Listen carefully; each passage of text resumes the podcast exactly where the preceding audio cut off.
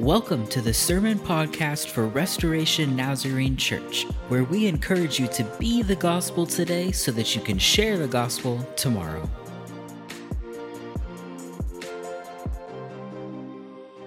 Well, good morning, everybody. Today is, is a bit of a heavy day, as, as my lovely wife um, had already stated, that we, um, Pastor Tammy, was taken to urgent care, emergency room. I don't really know, one of the two of them. Um, so we are praying for her. Um, we did also have a new church member born on Thursday morning, baby Jaylee. Darian had Jaylee, and they had a little bit of a rough start, but we are praying that she will pass all of her tests that they need to this morning so that they can come home today, is the plan. Um, and we are starting a new series today on faith. And, and faith means something different to different people.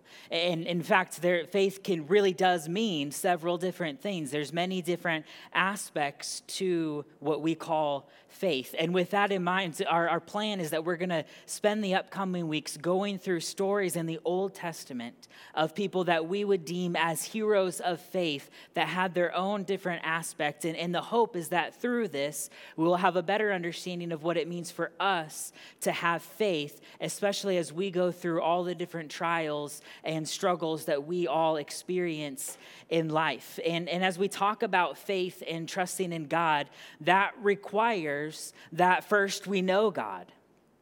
And second, that requires that, that we know what he is actually saying to us. When, when he tells us to do something, in order for us to trust and believe, that, that requires us to actually know what he sounds like, to know how it is that he speaks to us. But that can often be so difficult.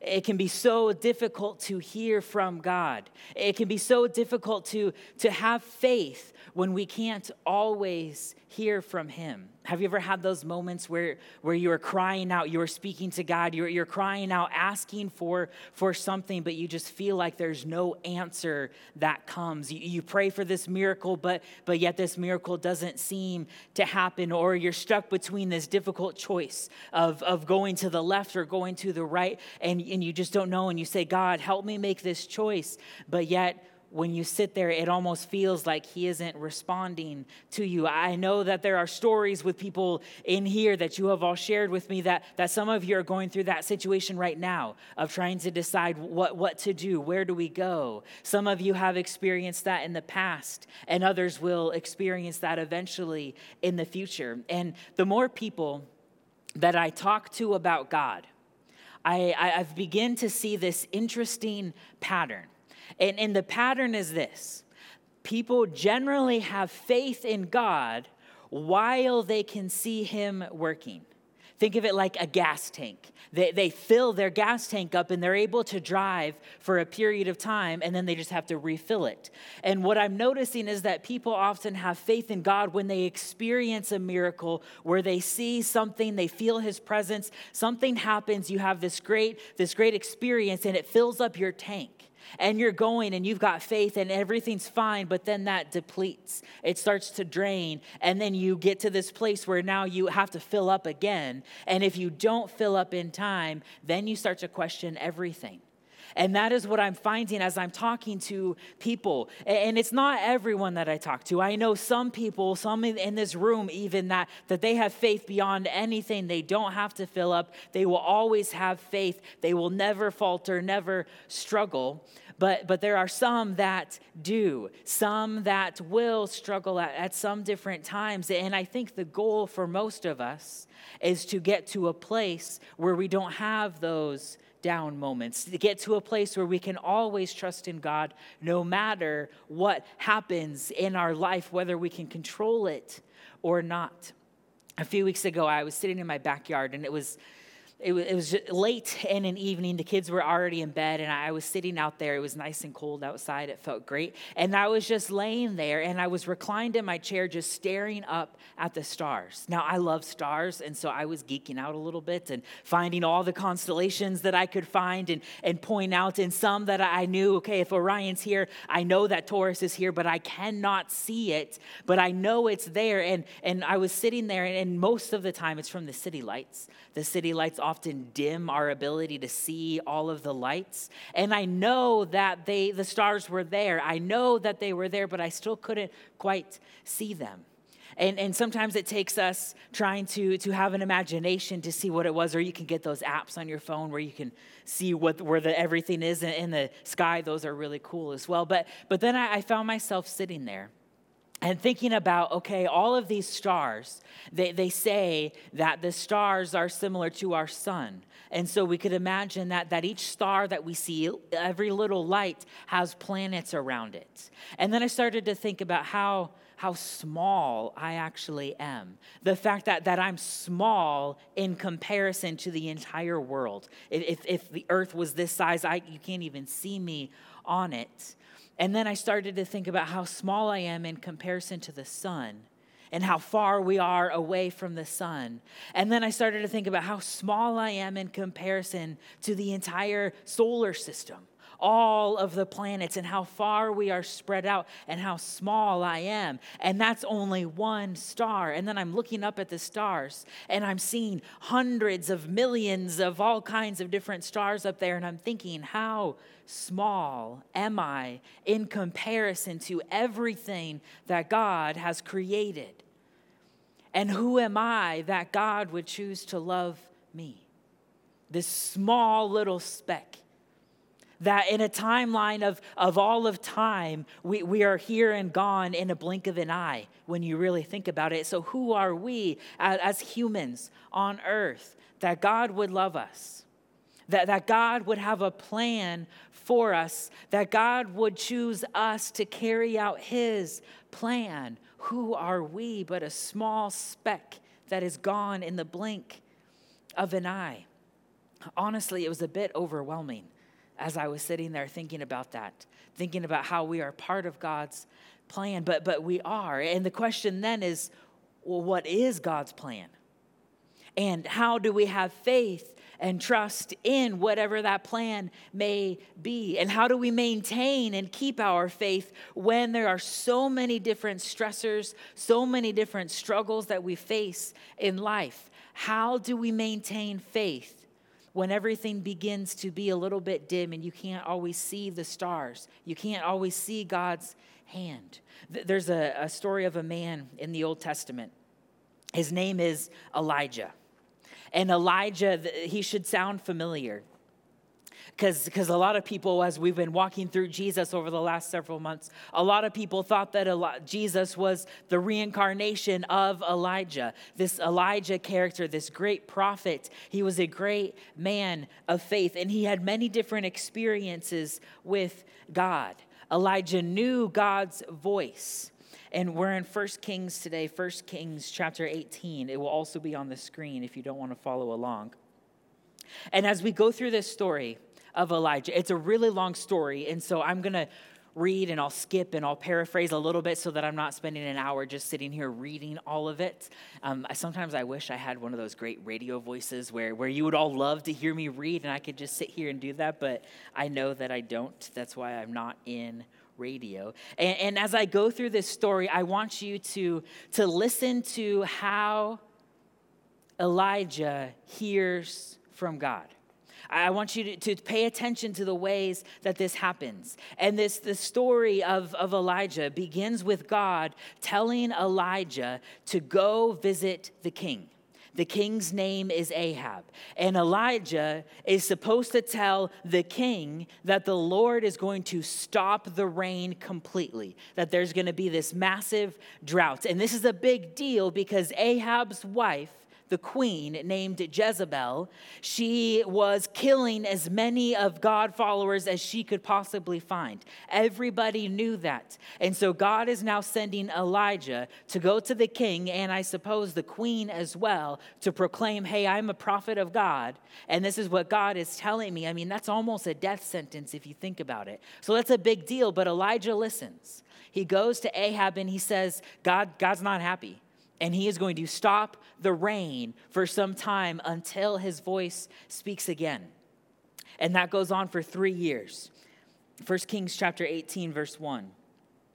After a long time, in the third year, the word of the Lord came to Elijah Go and present yourself to Ahab, and I will send rain on the land. So Elijah went to present himself to Ahab.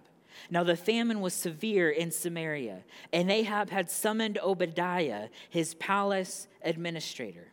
Obadiah was a devout believer in the Lord. While Jezebel, the queen again, while Jezebel was killing off the Lord's prophets, Obadiah had taken a hundred prophets and hidden them in two caves, fifty in each, and had supplied them with food and water. Ahab had said to Obadiah, Go through the land to all the springs and valleys. Maybe we can find some grass to keep the horses and mules alive so we will not have to kill any of our animals.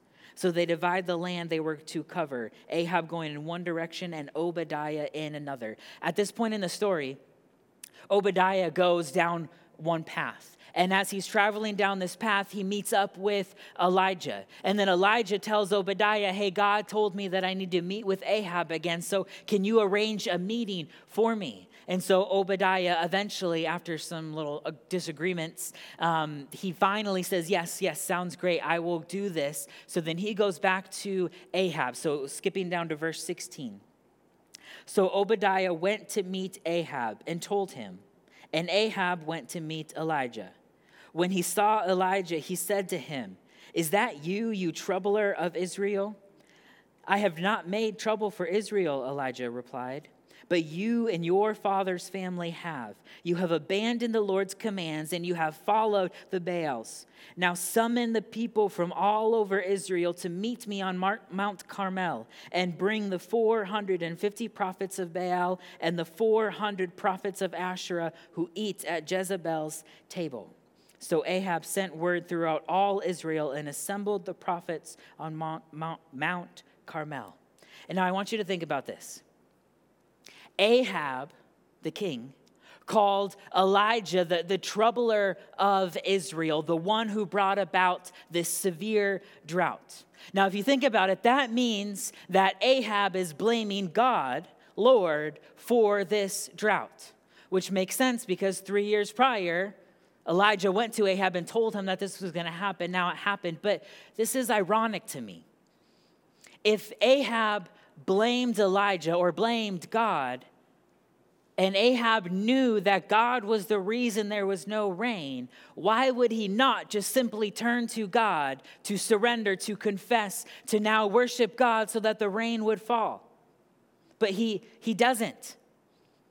He, he doesn't seek forgiveness. He doesn't do anything like that. He continues to worship the false gods, the false idols that they had set up, which makes absolutely no sense at all if you know what the problem is, but yet you're going to go pray to these other fake gods, these fake idols, and ask for them to fix the situation.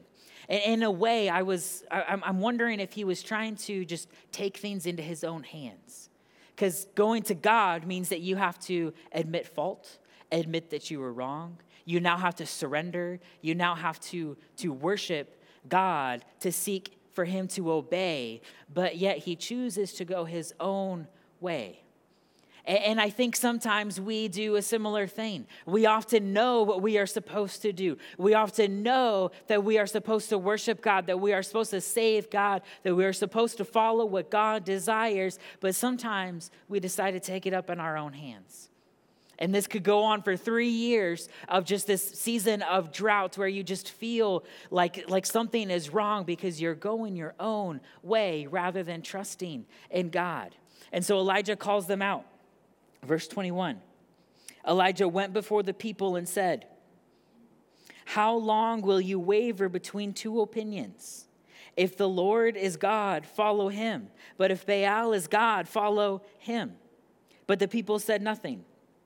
Then Elijah said to them, I am the only one of the Lord's prophets left, but Baal has 450 prophets. Get two bulls for us. Let Baal's prophets choose one for themselves, and let them cut it into pieces and put it on the wood, but not set fire to it. I will prepare the other bull and put it on the wood, but not set fire to it. Then you call on the name of your God, and I will call on the name of the Lord. And the God who answers by fire, he is God.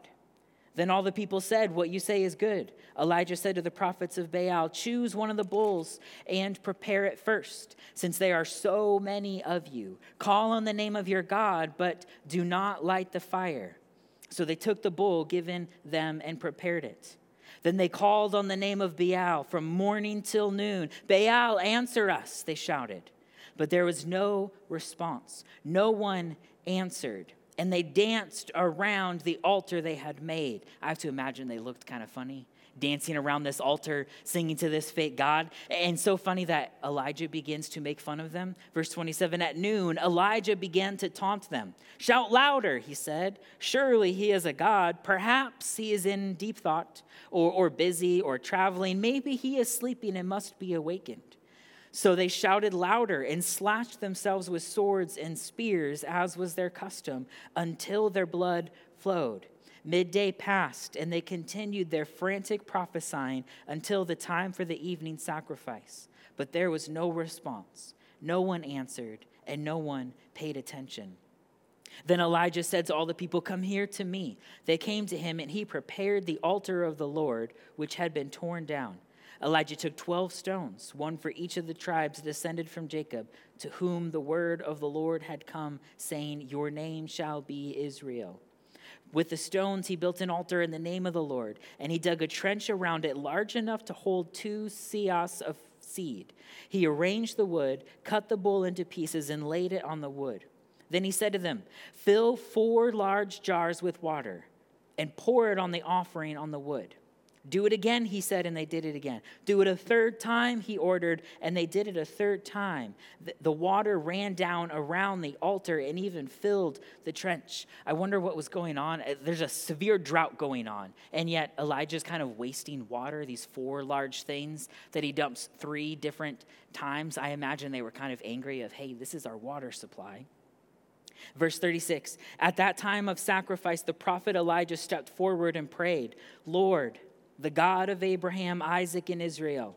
Let be known today that you are God in Israel, and that I am your servant, and have done all these things at your command.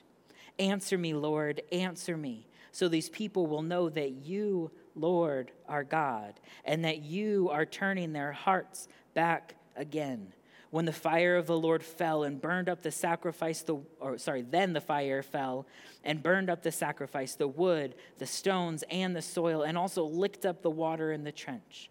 When all the people saw this, they fell prostrate and cried, The Lord, He is God. The Lord, He is God. Elijah made it completely unfair for God in this contest. He poured a whole bunch of water, which makes it extra hard for anything to burn down. But then, with a simple prayer, no dancing, dancing, no shouting, no slashing himself and drawing blood, but just a simple prayer, God responded.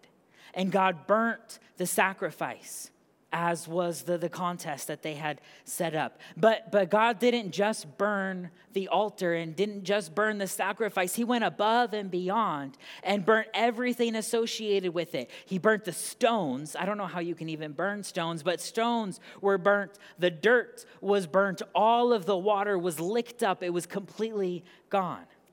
And sometimes in life, God answers like this Sometimes we, we will ask for something and God will deliver more than we ask for. We say, God, I want you to do this one thing for you, but then He does this and so much more than we could ever have asked. And we don't have to dance around, we don't have to do anything. All we have to do is simply bring it to God. And sometimes He, he doesn't, but sometimes He does. And Elijah had enough faith in God to put on this contest. Elijah had enough faith to trust that God would respond.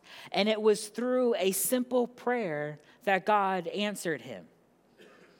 It was through a simple prayer that the word of God spoke to Elijah. It was through a time of prayer. Notice the emphasis on prayer.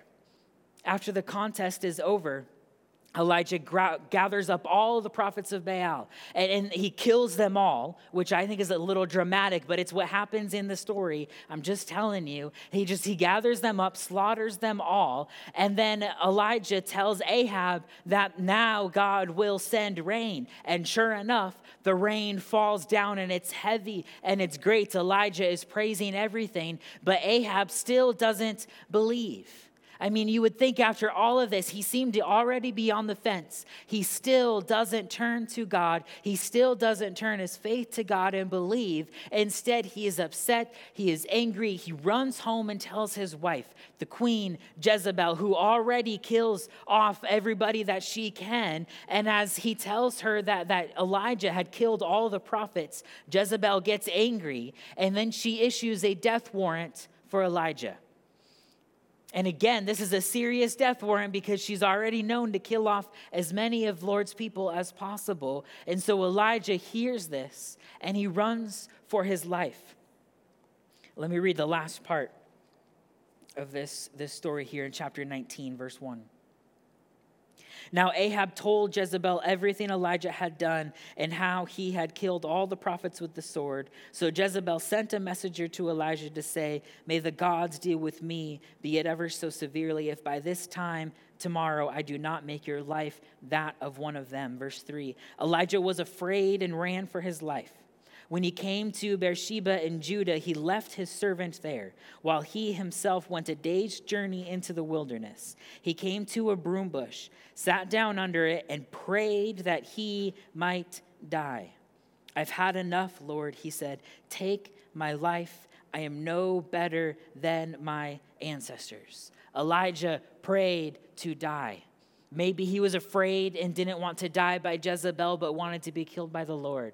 Maybe he was just tired. Maybe he was he was old and done. I don't have any idea, but either way he prayed for God to kill him. And think about this Elijah, anytime he prays, God has answered. He just prayed and God had delivered fire. So you have to assume that Elijah thought, "Hey, if I pray this, God will answer my prayer and he will kill me." Skip down to verse 9.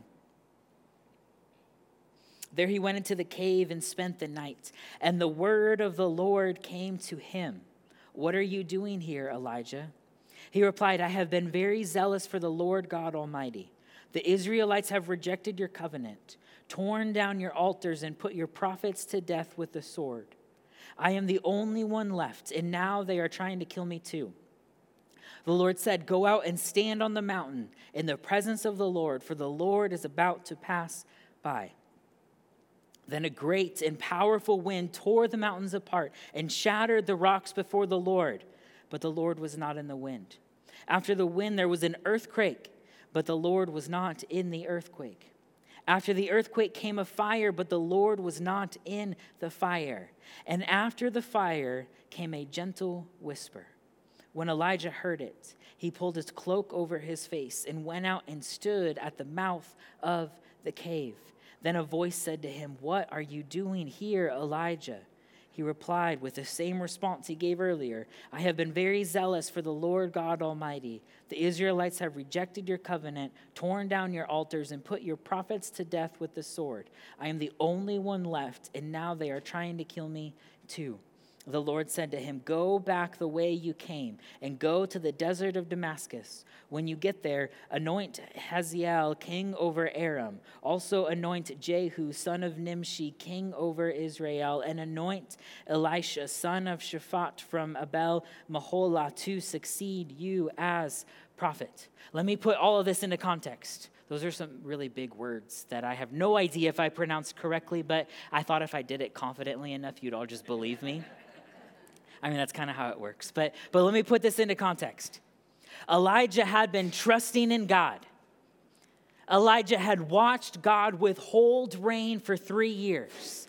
Elijah had watched God burn the altar and everything around it. God had watched or Elijah had watched God return water to the earth. Elijah knew that God could perform great things, but now he is afraid and he is running for his life and he prays to die. He prays to be done. And then God visits him and tells him, I'm going to appear to you. And then God puts on this grand display. This powerful wind came and tore apart all of the rocks in the mountains, but God wasn't there. And then an earthquake comes, but God wasn't there. And then fire comes again, but God wasn't there. Three huge displays of power came, but God was not in any of them. But then a gentle whisper came, and there was God. Sometimes I think in life that we, we desire big signs.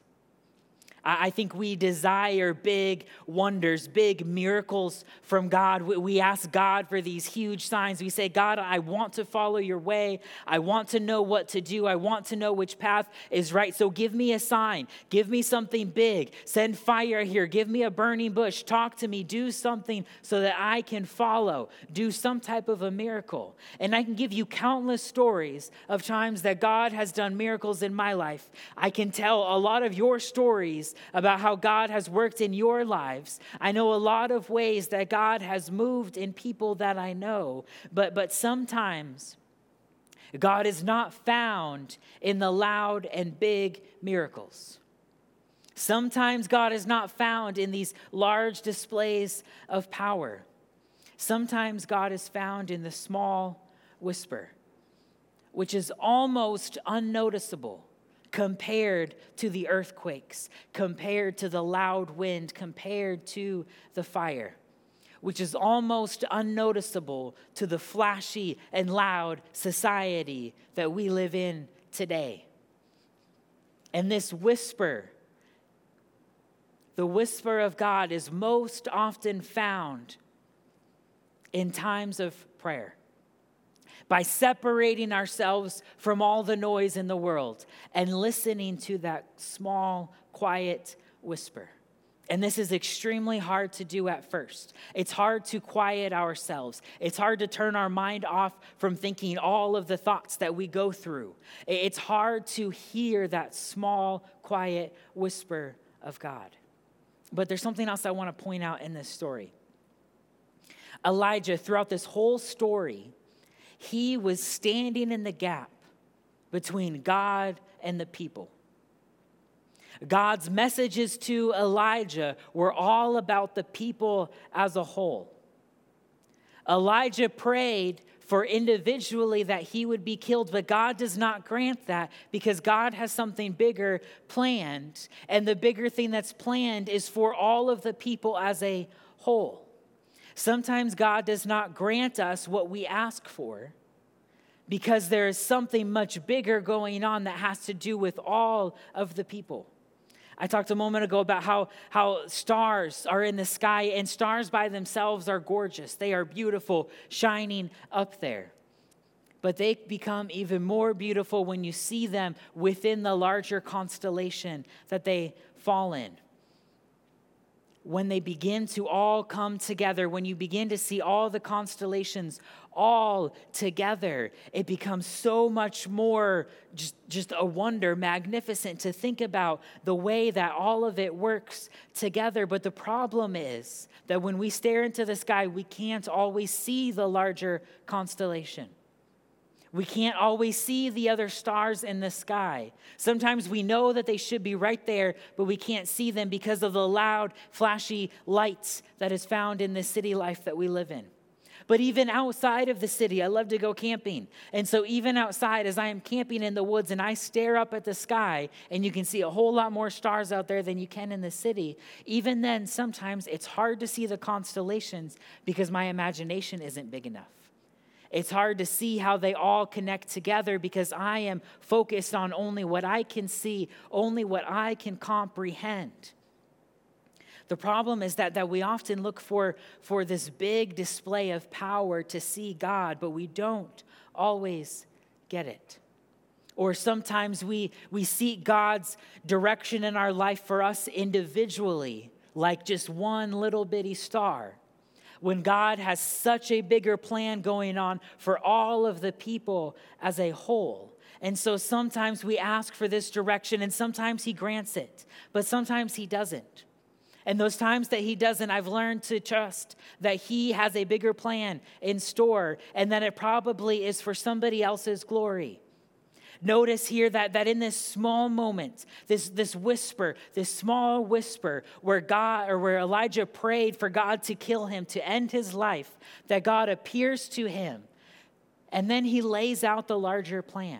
He says, Elijah, no, you're not going to die yet. I'm not done with you. I am not through with you. Instead, you are going to go. You are going to anoint all these people. You are going to prepare the prophet that will come next, named Elisha. Sometimes we are just done. Sometimes we reach the end. Sometimes we get frustrated. Sometimes we reach a new stage in life where we wonder, Am I even useful anymore? And God says, Yes, yes, you are. I'm not done with you yet. I have something bigger planned for you. Elijah had faithfully followed God, but it wasn't until he heard the small whisper that he finally heard the larger plan. And if we want to hear from God, if we want to see the larger plan, if we want to have more faith in God and trust in Him, that means that we need to remove ourselves from the busyness of life in order to find God in the small whisper. Sometimes it means that we have to get over ourselves. It means we have to look past ourselves as individuals and begin to see us collectively as a church, collectively as God's people all across the entire world, and realize that we are part of something much, much bigger than ourselves. It's not just about ourselves individually, but us collectively as God's people. We are the church. And God works through us, the church. We all have a part to play. But that takes faith and trust. It takes us finding that small whisper of God. And in that whisper, which we find through prayer, God will begin to reveal his master plan.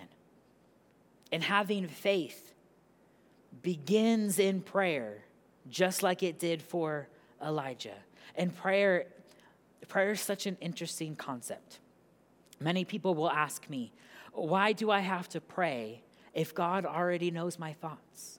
Why would I have to tell him what I need if God already knows?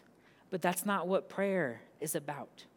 Or others have tried to, to describe to me that prayer is just a form of meditation and therefore they say these are their words not mine. They say that christians that, that prayer is okay because what they're doing is they're they're just meditating. And science has proven that meditation is good and healthy for the body and the soul. So you christians go ahead and continue praying but they don't trust that we are actually praying to something. They just think that we're having this inner dialogue. And the problem with that is that that we're having an inner dialogue in meditation. All meditation is is an inner dialogue with yourself, but we know that prayer is so much more than that. Yes, it is true that God knows what we're thinking. He knows what we're feeling. He knows what we need. And yes, it is true that prayer is a form of meditation. All of that is true, but it is so much more than that. We're not just having an internal dialogue with ourselves we are actually communicating to God through the Holy Spirit inside of us. John Wesley, the, the founder of our denomination, kind of from hundreds of years ago, he's famously quoted saying that prayer is where the action is. And I love that thought that prayer is where the action it is. Is through prayer that we begin to learn more about who we are in Christ. And as we begin to learn more about who we are in Christ, we begin to more, learn more about God. And as we learn more about God, we learn more about who we are in Him. And you see this cycle that continues. And then that whisper that starts off so small, so faint, begins to grow and grow. And soon it becomes very easy to hear the word of the Lord that, that will fall upon you, that whisper that will just speak into you, telling you what to do. And this is where faith starts. It starts with prayer. And instead of filling our tanks with all of these big miracles, which are all good, It's good to get excited about those things, about those experiences. But instead of relying on those big experiences to fill our tank to keep going, what if we could learn to fill our tanks with that small whisper, that prayer, because we can pray whenever we want to? Paul in the New Testament tells us to pray without ceasing, to always be praying. In other words, always be filling up that tank. And we know with the way that gas prices are, it's expensive to fill up your tank and you can't always get to where you want to go, but prayer doesn't cost a dime.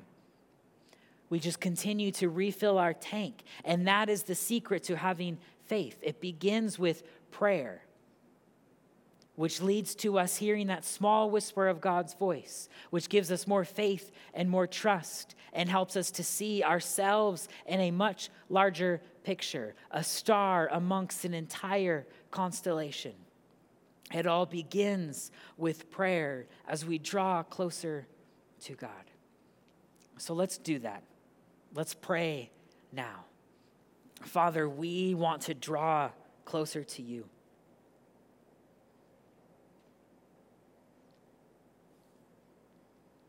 Father, you know how busy we are.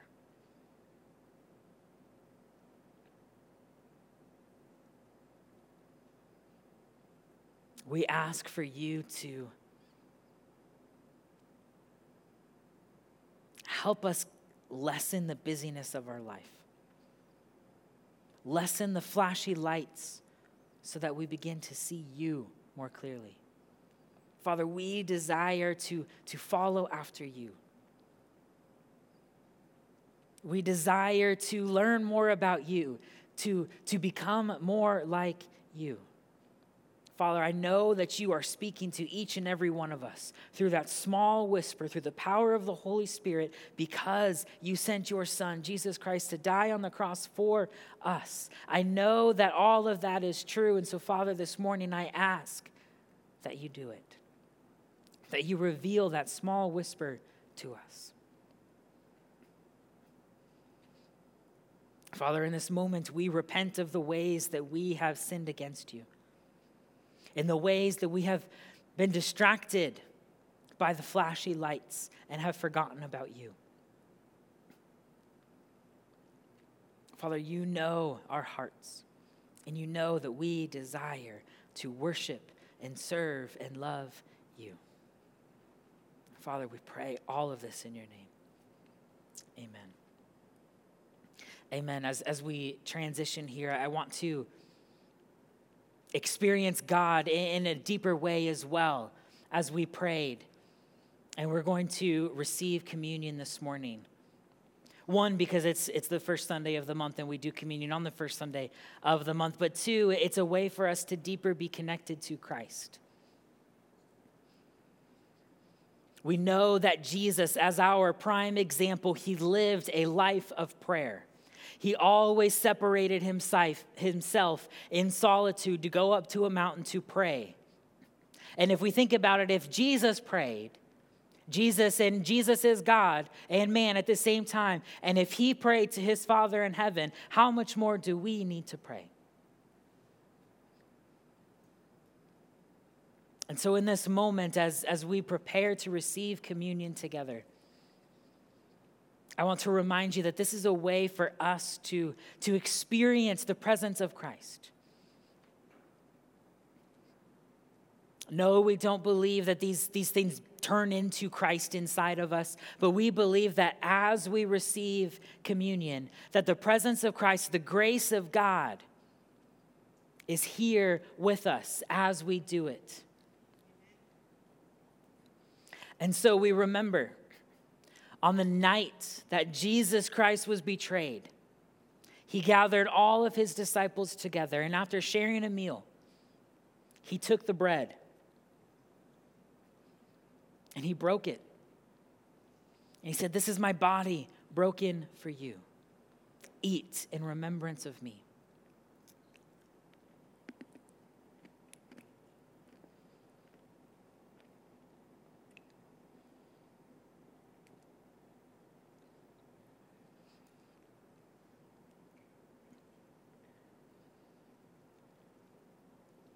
In the same way, He took the cup. And after giving thanks, he said, This is my blood, poured out and shed for you. Drink in remembrance of me.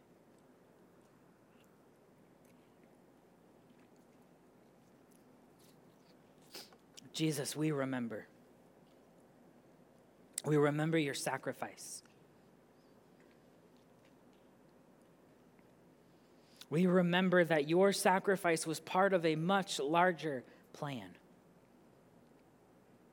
We know that the disciples didn't understand what was going on.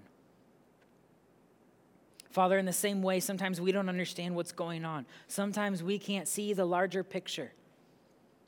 I ask in this moment that you reveal it to us as much as you are willing. Reveal to us the larger plan. Help us in our decision making. Help us choose you over everything else. Father, we thank you for your sacrifice, for sending your son to die on the cross for us so that we could be saved and have a way to be in relationship with you. Father, we pray all of this in your name, in the name of the Son, and in the name of the Holy Spirit. Amen. Amen. As, as we close out our time of worship, today is May 1st, if you didn't know. And we have a prayer challenge. We, as I mentioned a moment ago, we're not just individual Christians following Christ, and we're not just a local church following Christ. We are part of a much larger constellation of stars. We are part of the entire church, a part of God's people across the entire world that all believe in Jesus and God the Father and the Holy Spirit. But within that, we're also part of the denomination, the Nazarene, the Church of the Nazarene, which I've shared before, is all over the entire world. And the Nazarene church is actually more prevalent in other countries than it is in America. They have now surpassed us. Uh, we have a huge emphasis on missionaries, and we go to the ends of the earth to make disciples. And the Church of the Nazarene, they have, they're, they're challenging us as a, as a local uh, congregation to join in in prayer. And so the challenge is that we are going to pray every day for the next 36 days from now until Pentecost Sunday, 36 days from now, June 5th. We will pray now until then for God to reveal. Um, let me see what they said. Let me just read it to you rather than trying to remember what they said. Here's what they wrote about this prayer challenge. God is leading us to pray for the protection, direction, and revelation of the Spirit on our ministries together. Our prayer is to see renewal and a resurgent of the Church of the Nazarene and holiness message in our people. We need God's plan and God's purpose to be fulfilled in our lives and in our churches. As we turn to God for His leading, we will seek His will in prayer together. So we are joining together with the entire church as a large to pray together. And there's there should be a slide that's going to go up on the screen right now with a website. Um, so they have these really cool prayer journals that if I had known ahead of time and hadn't been so lazy, I would have bought a whole bunch of these for all of you. But they have digital versions available for free if you go to this website, and it is phenomenal. It lays out every single day. It's like a devotional, a daily plan. There's a very short verse, then there's a little uh, devotional then a specific prayer to prayer, and then you can even reflect your journal insights. And this is a way for us to join together to pray. And so here's my challenge for you join with us to pray over the next 36 days. It doesn't cost you anything but your time to pray, and we should all be praying anyway. And if you feel that God is revealing something to you, telling something to you, I want you to share that with me. And then we'll compile all that together and share that with the Church of the Nazarene. It'll all be anonymous, so your name won't be a part of it. But then they will begin to see what God is revealing and telling all of us all together so that we all together as God's people can move and change in this post COVID world that we live in today. And so go to that website. Um, I believe it's usacanadaregion.org forward slash prayer. You get the digital um, prayer guide devotional. There's a whole bunch of prayer videos that they'll release every day for that specific day, a whole bunch of other stuff that's really cool. And so um, today, I want to end the service officially by praying the very short prayer that is written for today out of the prayer journal. And so at this moment, I, I ask that you pray this with me or, or allow these words to become your prayer. Lord Jesus Christ, make us like you. Help us to daily enter into quiet spaces in humility, to honor you, ask things of you, and listen to you.